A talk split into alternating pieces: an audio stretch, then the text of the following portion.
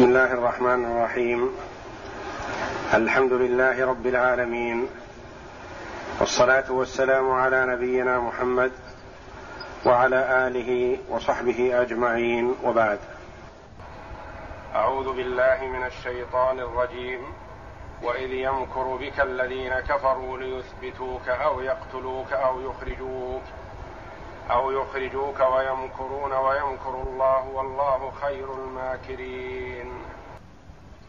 ثم قال جل وعلا وإذ يمكر بك الذين كفروا ليثبتوك أو يقتلوك أو يخرجوك ويمكرون ويمكر الله والله خير الماكرين. وإذ يمكر بك الذين كفروا.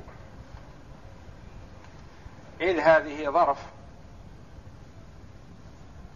والعامل فيها يعني الفعل العامل فيها هو أما أن يقدر فيقال اذكر إذ يمكر بك الذين كفروا اذكر. أو يقال العامل فيها هو العامل فيما تقدم. في قوله جل وعلا واذكروا إذ أنتم قليل مستضعفون في الأرض. تخافون أن يتخطفكم الناس. وإذ يمكر بك الذين كفروا ليثبتوك أو يقتلوك. فالعامل فيها إما فعل مقدر أو العامل فيما تقدم في الآية قبلها. وفي الآية الأولى واذكروا إذ أنتم قليل مستضعفون.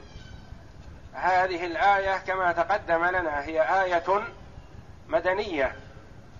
فالله جل وعلا يذكر عباده المؤمنين وهم في المدينة يذكرهم حالتهم حينما كانوا بمكة مستضعفين فقراء خائفين من الكفار من كفار قريش وغيرهم. واذكروا إذ أنتم قليل مستضعفون في الأرض تخافون أن يتخطفكم الناس فآواكم بالمدينة وأيدكم بنصره ورزقكم من الطيبات. ثم ذكر جل وعلا عبده ورسوله محمدا صلى الله عليه وسلم بقوله وإذ يمكر بك الذين كفروا. الآية مدنية لأن سورة الأنفال مدنية.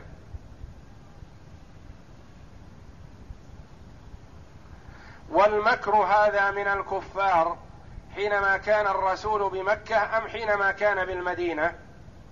بل حينما كان بالمدينة عليه الصلاة والسلام. حينما كان بمكة قبل أن يهاجر من الم... من مكة إلى المدينة حينما كان بمكة عليه الصلاة والسلام مكر به الكفار ليقضوا على دعوته صلى الله عليه وسلم وليقضوا عليه بنفسه ليستريحوا منه. فالله جل وعلا يذكر عبده ورسوله محمدا صلى الله عليه وسلم بأنه أنقذه من مكر الكفار. وإذ يمكر بك الذين كفروا. والمكر ما هو؟ هو الاحتيال في الخفاء للإيقاع بالغير. الاحتيال في الخفاء إظهار العداوة والمبارزة فيها وإظهارها هذا لا يسمى مكر وإنما المكر هو من يظهر عدم البغضاء ويعمل في الخفاء للإيقاع بصاحبه. يقال مكر به مكر فيه يعني أوقعه فيما لم يكن المرء يتوقع أن يقع فيه. وإذ يمكر بك الذين كفروا فكروا ماذا يفعلون بالنبي صلى الله عليه وسلم. والقصة واردة في كتب التفسير وكتب السير كما يرويها ابن عباس رضي الله عنه.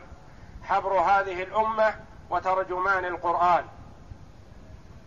يقول رضي الله عنه إن كفار قريش تمالأوا على أن يدبروا القضاء على النبي صلى الله عليه وسلم. لما رأوا الأنصار أسلموا رضي الله عن الأنصار. لما رأوهم أسلموا خافوا وفرقوا من أن يذهب إليهم الرسول صلى الله عليه وسلم فتنتشر دعوته في الآفاق. فتواعدوا على أن يجتمعوا في دار الندوة. ودار الندوة هي دار بناها قصي ابن كلاب لتكون مجمعا لقريش. فكانوا يجتمعون فيها للتشاور والرأي وكانت ملاصقة للمسجد الحرام وهي الآن داخلة في وسطه بعد الزيادة والتوسعة وهي في شمال مقابل شمالي الكعبة يعني مقابل الحجر. وأدخلت في المسجد بالتوسعات. فاتفقوا على أن يجتمعوا في هذه الدار للتشاور. ماذا يفعلون بالنبي صلى الله عليه وسلم؟ وحينما تجمعوا ليدخلوا جاءهم شيخ واقف في الباب فقالوا من أنت؟ قال أنا شيخ من أهل نجد. علمت باجتماعكم فأردت أن أحضره ولن يعدمكم مني رأي ونصح. وهو إبليس اللعين لعنه الله. فقالوا له ادخل. وهو قال إنه من أهل نجد لأنه عرف في ذلك الوقت أن أهل نجد لديهم من الرأي والمعرفة الشيء الكثير. وابتعد عن غيرهم لأنه لأن كفار قريش قالوا لا يحضركم شخص من تهامة. لا يحضركم شخص من تهامة لأنهم أهل ود لرسول الله صلى الله عليه وسلم.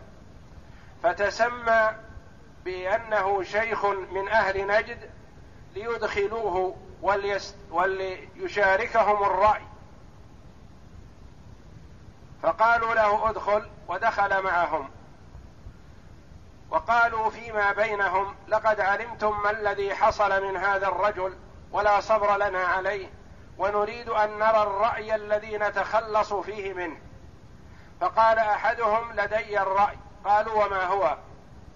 قال نضعه في بيت ونسد بابه ونغلق عليه جميع المنافذ إلا كوه يسيرة يدخل منها الطعام والشراب ونتربص به ريب المنون حتى يهلك كما هلك غيره من الشعراء زهير وغيره. فقال إبليس ما هذا براي إن أوثقتموه وربطتموه وأدخلتموه هذا البيت ليوشكن أن يفكه ربه ويخرجه إلى قومه فيغيرون عليكم ويخرجوكم من بلادكم. فقال الآخر منهم الرأي عندي في أن نركبه بعيرا ونسوقه ونخرجه خارج البلاد وإذا سلمنا من شره فلا يهمنا ما يحصل منه وعليه.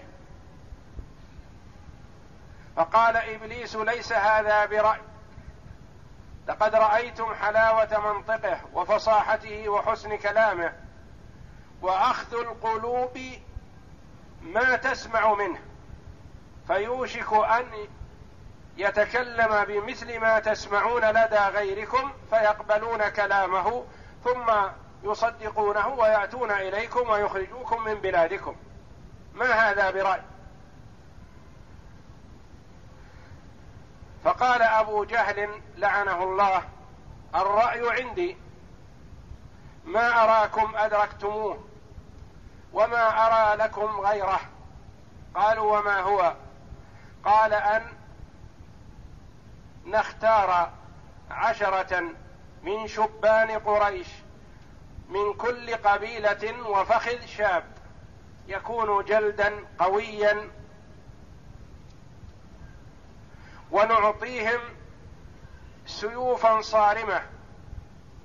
ويضربون هذا الرجل ضربة رجل واحد فيتفرق دمه في في القبائل كلها. فلا طاقة لبني هاشم في محاربة الناس كلهم يعني جميع قريش. ثم يرضون بالعقل الذي هو الدية فنعطيهم الدية. فقال إبليس لعنه الله هذا الرأي. الرأي ما يقوله هذا الفتى. فاتفقوا عليه وتواطؤوا عليه وتفرقوا وهم متفقون على ما رأى لهم أبو جهل. فاختاروا كما قرروا عشرة من شبان قريش من كل قبيلة شاب. ثم إن الله جل وعلا أرسل جبريل عليه السلام إلى محمد صلى الله عليه وسلم يخبره بما دبر قومه. وأمره الله جل وعلا بأن لا يبقى لا يبيت في فراشه تلك الليلة وأذن له جل وعلا بالهجرة إلى المدينة.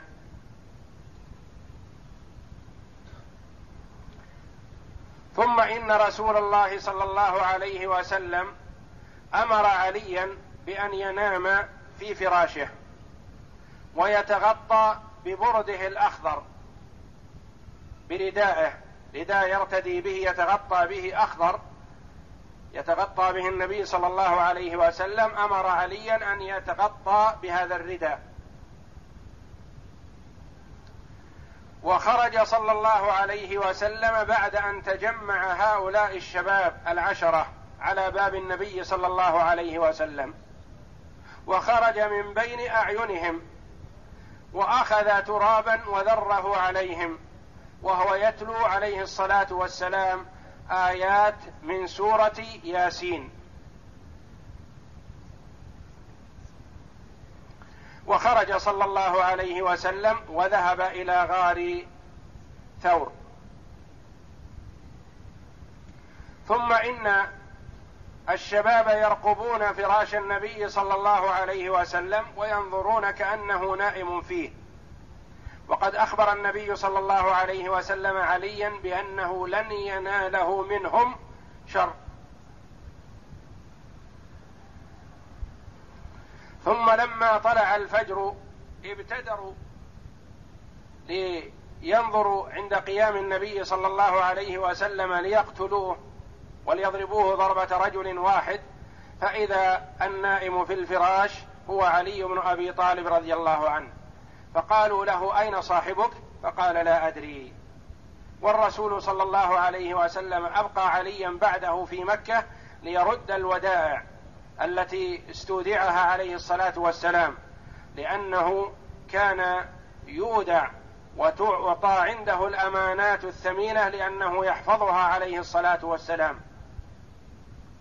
وذهب صلى الله عليه وسلم هو ومعه أبو بكر إلى غار ثور.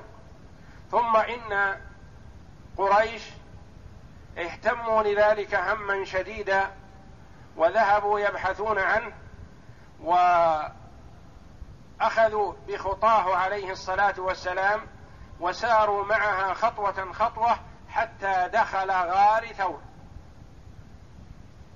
والنبي صلى الله عليه وسلم وأبو بكر فيه. فنظروا فإذا نسج العنكبوت على الغار فقالوا لو كان في هذا أحد ما نسجت العنكبوت ورجعوا خائبين. والرسول صلى الله عليه وسلم في الغار. ثم إنهم أعطوا العطاء الجزيل لمن يأتي برأس رسول الله صلى الله عليه وسلم أو خبره سواء أتى به حيا أو ميتا.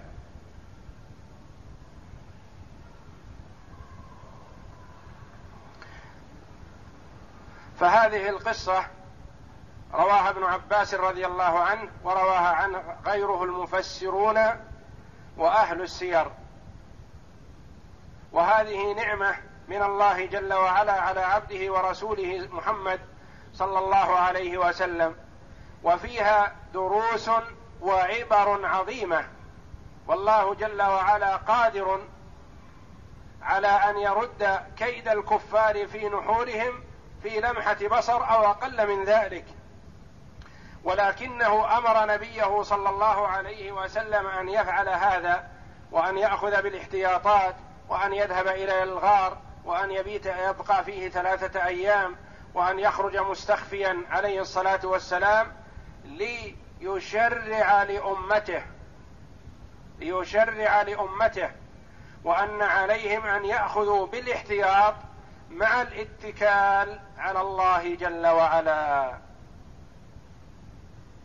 وهذا معنى قوله جل وعلا وأنزل الله عليه بعدما وصل المدينة واستقر فيها تذكيرا له بهذه النعمة وإذ يمكر بك الذين كفروا ليثبتوك أو يقتلوك أو يخرجوك. ليثبتوك ليحبسوك. لأن من حبس شخصا أبقاه في مكان كأنه ثابت فيه أو ربطه فيه لا يتحرك منه. أو يقتلوك كما هو رأي أبي جهل لعنه الله. أو يخرجوك كما هو رأي أبي البختري الذي قال نركبه بعيرا ونخرجه في الفلات ولا يهمنا أمره. ويمكرون يحوكون ويدبرون ويخططون. والله جل وعلا مبطل كيدهم ومكرهم ورادا عاقبة مكرهم عليهم جل وعلا. ويمكرون ويمكر الله. يمكرون ويمكر الله. هم يخططون ويدبرون ويظنون أنهم مدركون. عظماء قريش وكبراءهم وشيوخهم وأعيانهم يجتمعون ليخططوا لقتل محمد صلى الله عليه وسلم وهو وحيد فريد. كان عمه أبو طالب يذود عنه ويحميه وقد مات.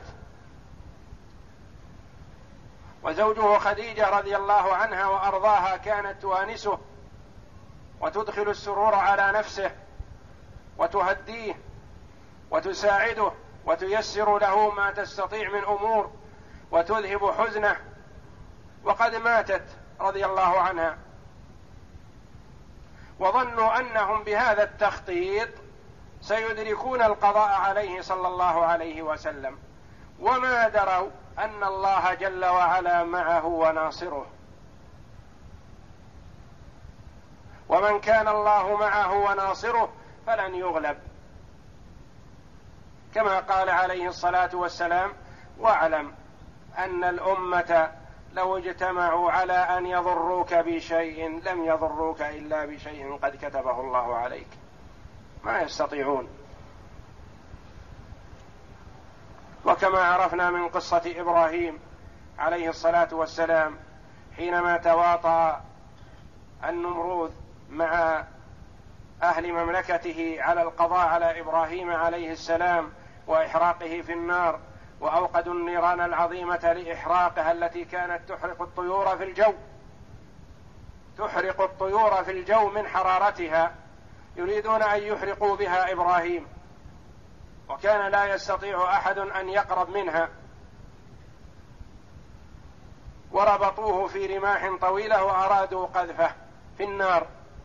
فقال الله جل وعلا يا نار كوني بردا وسلاما على إبراهيم فصارت جنه بإذن الله جل وعلا. ومن كان الله معه فلن يغلب. تعرف إلى الله في الرخاء يعرفك في الشدة. حديث عظيم. كلام المصطفى صلى الله عليه وسلم ووصيته لابن عمه عبد الله بن عباس رضي الله عنه وللأمة معه. تعرف إلى الله في الرخاء يعرفك في الشدة. إذا تعرفت إلى الله في الرخاء والصحة والعافية والأمان والرزق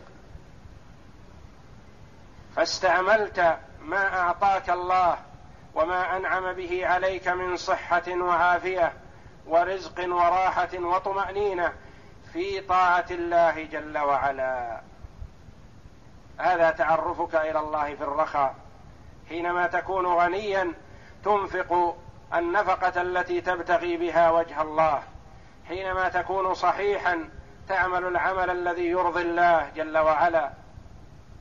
حينما تكون في نعمة أيا كانت هذه النعمة جاه أو منصب أو مال أو صحة أو ولد تستعمل هذه النعمة في طاعة الله جل وعلا وفيما يرضيه.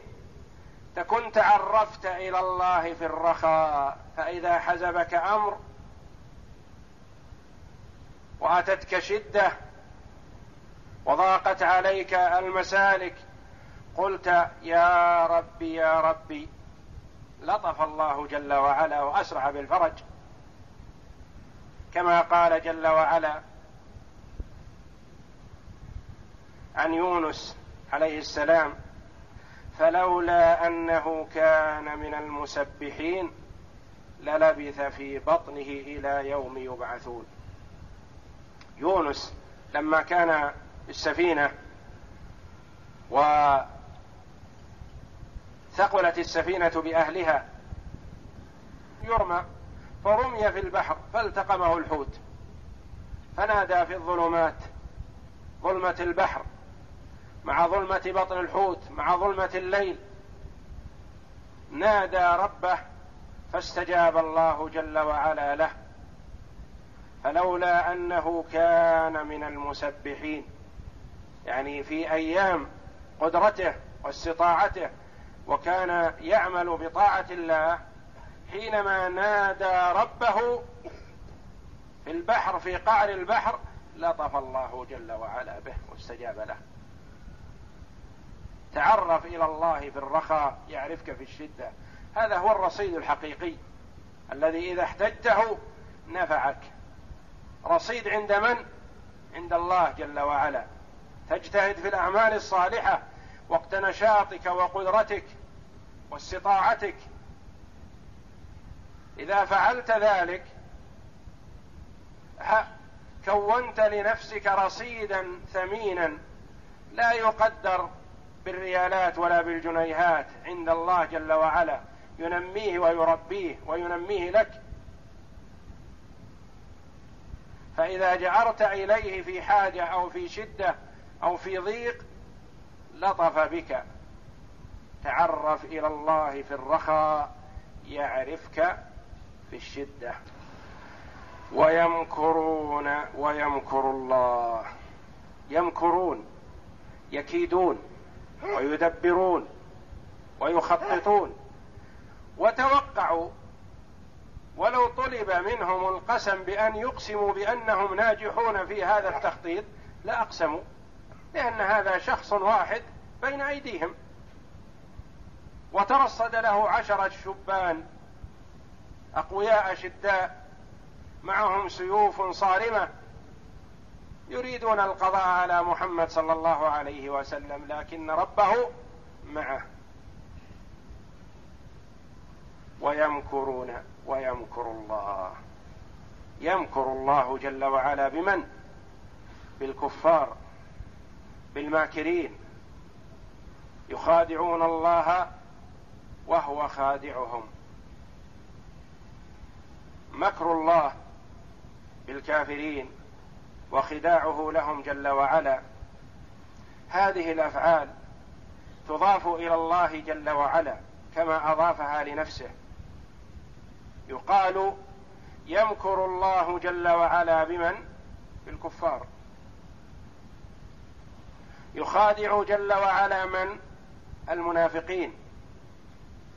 لكن لا يجوز لنا أن نشتق منها اسما لله أو صفة لله لأن الأسماء والصفات توقيفية. لا نصف الله جل وعلا وتقدس بأنه الماكر هذا لا يجوز. وإنما نقول يمكر الله بالكافرين. ولا نصف ربنا جل وعلا بأنه المخادع أو الخادع وإنما نقول الله جل وعلا يخادع المنافقين. هم يخادعون الله وهو خادعهم. فنعرف الفرق بين الفعل وبين الصفة. والاسم. وهذا الفعل لا يطلق هكذا وإنما يقرن بمن يستحق أن يفعل هذا معه. لا يقال الله يمكر فقط وإنما يقال يمكر بالكافرين يمكر بالماكرين يخادع المخادعين جل وعلا. ويمكرون ويمكر الله. رد الله جل وعلا مكرهم عليهم. ورد كيدهم في نحورهم. وجعل وبال هذا المكر عليهم عائد عليهم ونجى منه رسوله صلى الله عليه وسلم. والله خير الماكرين. فهو يجازي جل وعلا كل ماكر بمكره. والمخادع يخدعه جل وعلا. وهو جل وعلا موصوف موصوف بصفات الكمال. والمكر والخداع من المخلوق صفة نقص وذم. والله جل وعلا مكره بمن يستحق المكر صفة مدح وثناء. يعني هذه فيها ثناء على الله جل وعلا بأنه يعاقب من فعل هذا بمثل صنيعه. ويمكرون ويمكر الله يرد الله مكرهم في نحورهم وعليهم. وتكون عاقبته راجعة لهم. والله خير الماكرين. وروي عن ابن عباس رضي الله عنه قال دخلت فاطمة على النبي صلى الله عليه وسلم وهي تبكي فقال يا بنيه وماذا يبكيك؟ قالت وما لي لا أبكي يا رسول الله. وهؤلاء قريش تجمعوا في دار الندوة وكل قد عرف نصيبه من دمك. كل قد عرف نصيبه من دمك. يعني تقاسموا دمك. جعلوا دمك مقسوما بين عشر قبائل من قبائل قريش. كل أخذ نصيبه. وما لي لا أبكي. فقال يا بني ائتيني بوضوء ما أتوضأ به. فتوضأ صلى الله عليه وسلم وذهب إلى المسجد. فلما دخل قالوا ها هو ذا ها هو ذا. فطأطأوا رؤوسهم وسقطت رقابهم وأخذ عليه الصلاة والسلام حفنة من تراب ورماها عليهم وقال شاهت الوجوه فلم يقولوا كلمة واحدة. وتفرق هذا التراب على عليهم. وكل من أصابه شيء من هذه الحصبة قتل يوم بدر كافرا. لأنه لم يصبهم كلهم بل منهم من آمن. فمن أصابه من هذه الحصبة شيء قتل يوم بدر كافرا والعياذ بالله. ثقة الرسول صلى الله عليه وسلم بربه. خرج إليهم في المسجد. وهم يخططون للقضاء عليه ولم يستطيعوا أن يقولوا شيئا.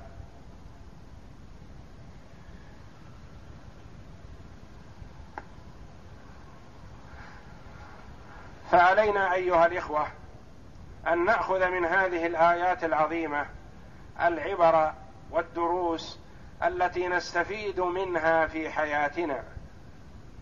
هي للنبي صلى الله عليه وسلم معجزة وآية ولنا دروس وعبر لمن وفقه الله جل وعلا وجعل له سمعا وبصرا وبصيرة يدرك بهما الأشياء.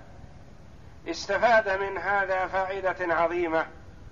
اتكل على الله جل وعلا وعمل بطاعته. ولا يطيع المخلوق في معصية الله مهما كان هذا المخلوق. بل يطع ربه والله جل وعلا يطوع له المخلوقين.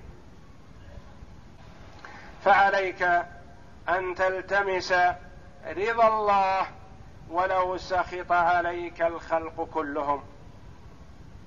وتجتنب سخط الله ولو رضي عليك الخلق كلهم لأنهم لن يغنوا عنك من الله شيئا. أعوذ بالله من الشيطان الرجيم. وإذ يمكر بك الذين كفروا ليثبتوك أو يقتلوك أو يخرجوك. ويمكرون ويمكر الله والله خير الماكرين. قال العماد بن كثير رحمه الله قال ابن عباس ومجاهد وقتادة ليثبتوك ليقيدوك. وقال عطاء وابن زيد ليحبسوك. وقال السدي الإثبات هو الحبس والوثاق. وهذا يشمل ما قاله هؤلاء وهؤلاء وهو مجمع الأقوال وهو الغالب من صنيع من أراد غيره بسوء. الحبس والوثاق يعني الحبس الإقفال عليه وربطه نعم. وقال سنيد عن حجاج عن ابن جريج قال قال عن ابن جريج قال عطاء سمعت عبيد بن عمير يقول لما ائتمروا بالنبي صلى الله عليه وسلم ليثبتوه أو يقتلوه أو يخرجوه قال له عمه أبو طالب هل تدري ما ائتمروا بك قال يريدون أن يسجنوني أو يقتلوني أو يخرجوني. فقال من أخبرك بهذا؟ قال ربي. قال نعم الرب ربك استوص به خيرا. قال أنا أستوصي به بل هو يستوصي بي.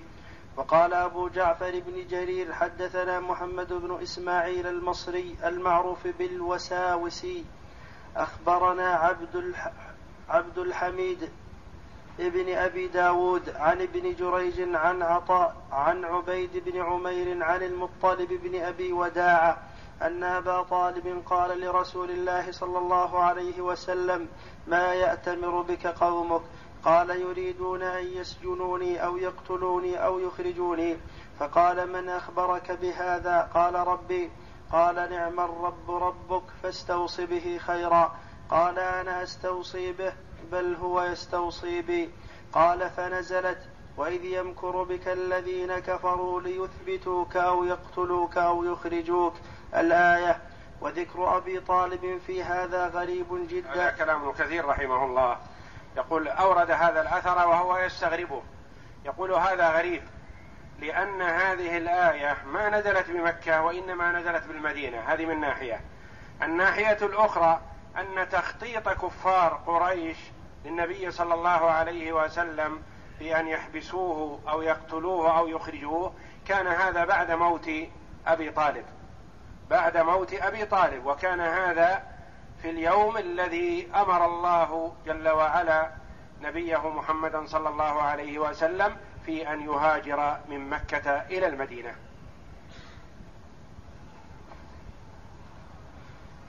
وذكر أبي طالب في هذا غريب جدا بل منكر لأن هذه الآية مدنية ثم إن هذه القصة واجتماع قريش على هذا الائتمار والمشاورة على الإثبات أو النفي أو القتل إنما كان ليلة الهجرة سواء سواء وكان ذلك بعد موت أبي طالب بنحو من ثلاث سنين.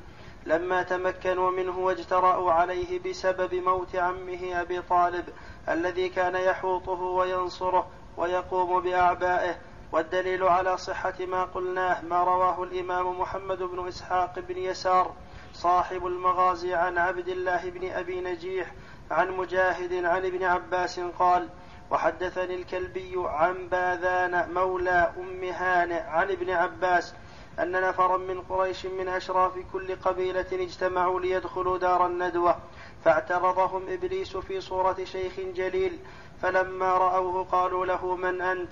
قال شيخ من أهل نجد سمعت أنكم اجتمعتم فأردت أن أحضركم ولن يعدمكم رأيي ونصحي.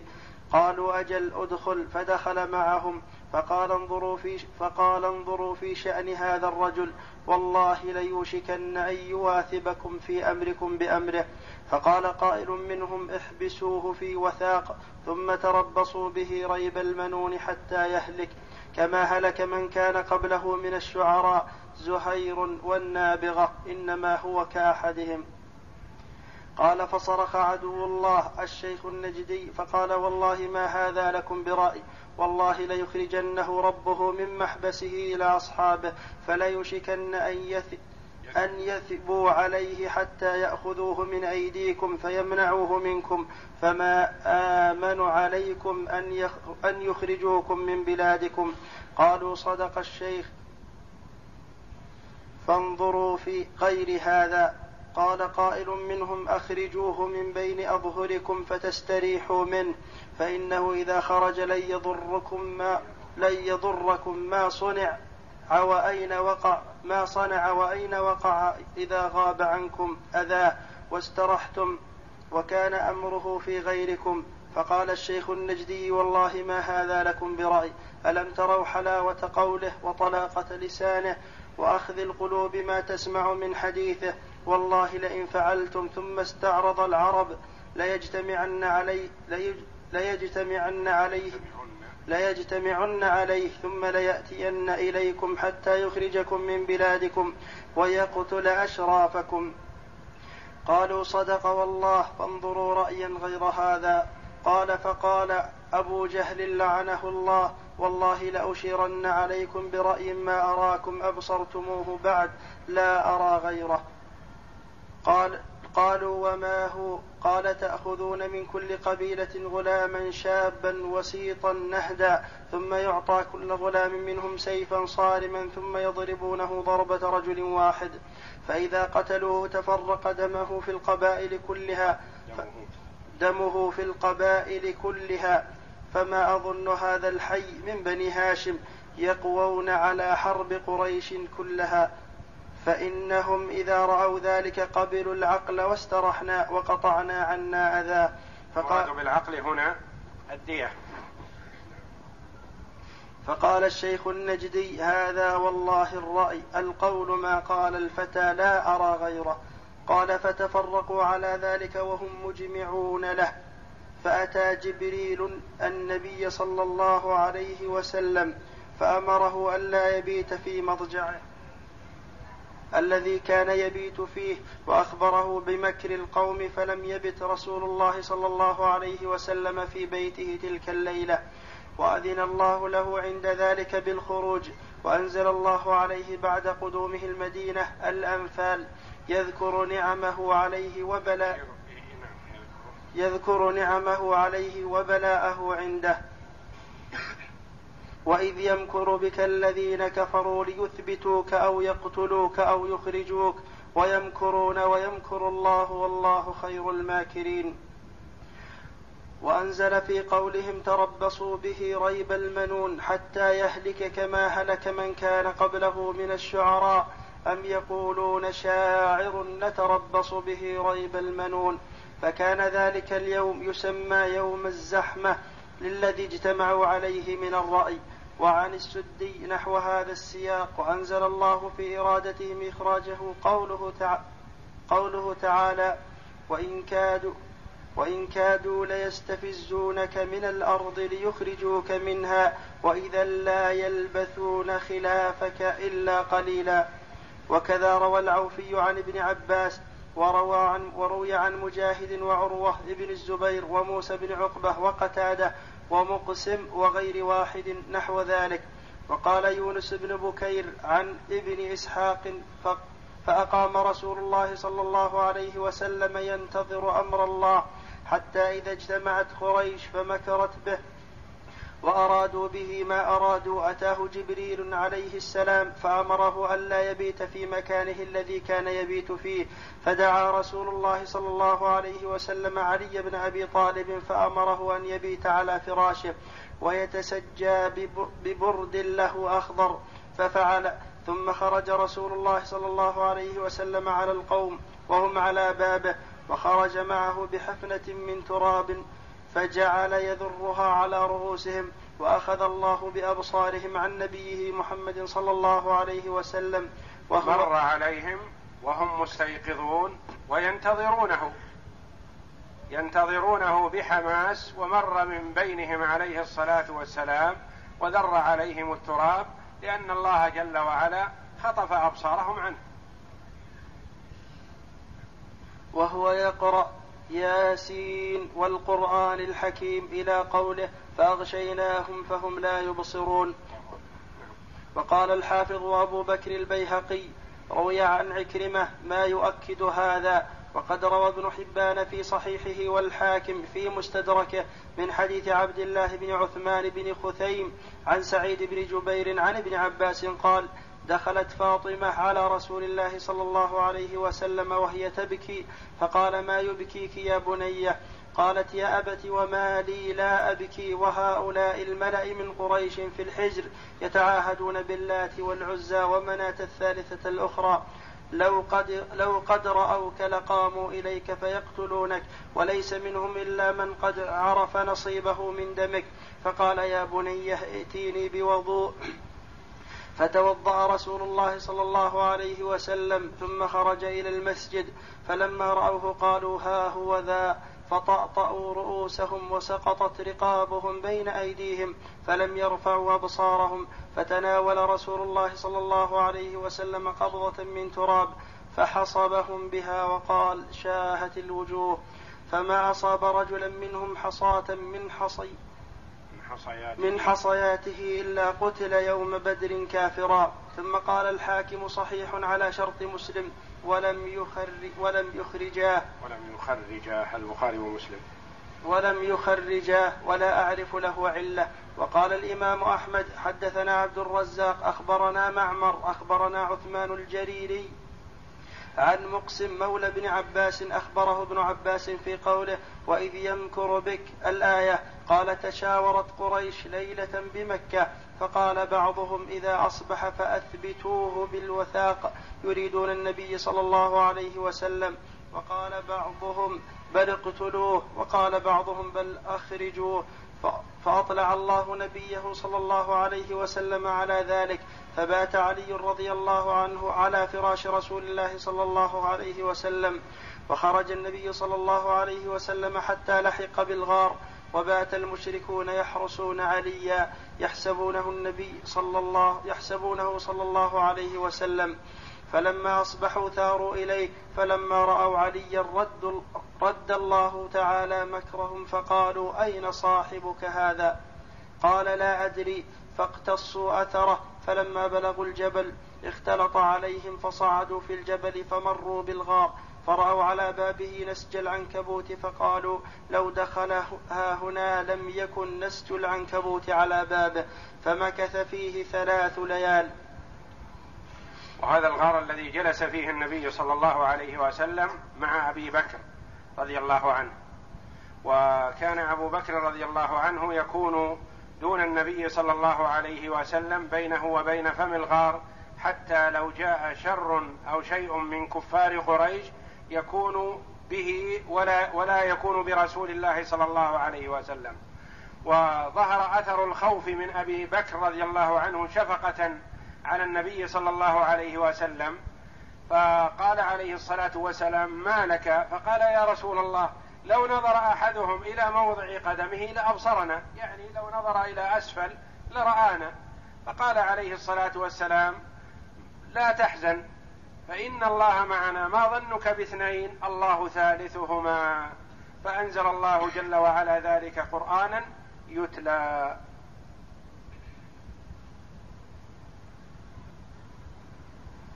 وقال محمد بن إسحاق عن محمد بن جعفر بن الزبير عن عروة بن الزبير في قوله ويمكرون ويمكر الله والله خير الماكرين أي فمكرت بهم بكيد المتين حتى خلصتك منهم.